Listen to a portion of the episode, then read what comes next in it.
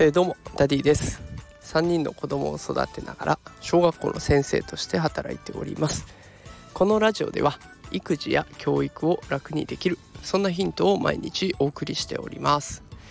さあ今日はですねタイプ別診断子育てのヒントを紹介しますというテーマでお送りしていきたいと思います。えー、今日はねタイプ別の子育てについて紹介します。これきっとね子育てされてる方よく聞いたことあるんじゃないでしょうか、えー、この子はこういうタイプだからこういう風に育てるといいよっていうやつですね。今日私が紹介したい内容がですねこの放送の概要欄にノートのリンクを貼っておきますのでそちらをご覧になっていただけると分かりやすくなっています、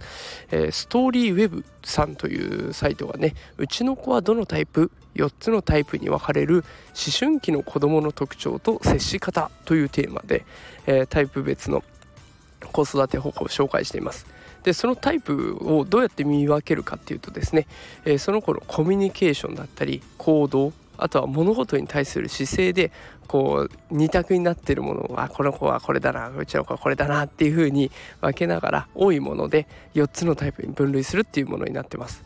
えー、ちなみにねその4つのタイプっていうのが火のラッシャー風のパートナー水のハーモニー地のクレバー というねこの4つのタイプになってるんですけれども。ちなみに私やってみました、えー、私の長女小学校3年生なんですけれども、えー、地のクレバーということでえー、冷静沈着で粘り強く意志が強いとかってね 結構いいことがいっぱい書いてあるので、ま、そんなにやっていて悪い気持ちはしないかなと思います。ただねあの所有欲が強いとかネガティブなことも多少書かれていますので、まあ、ちょっと気になることはやってみてください。でえっ、ー、とうちの娘で言うと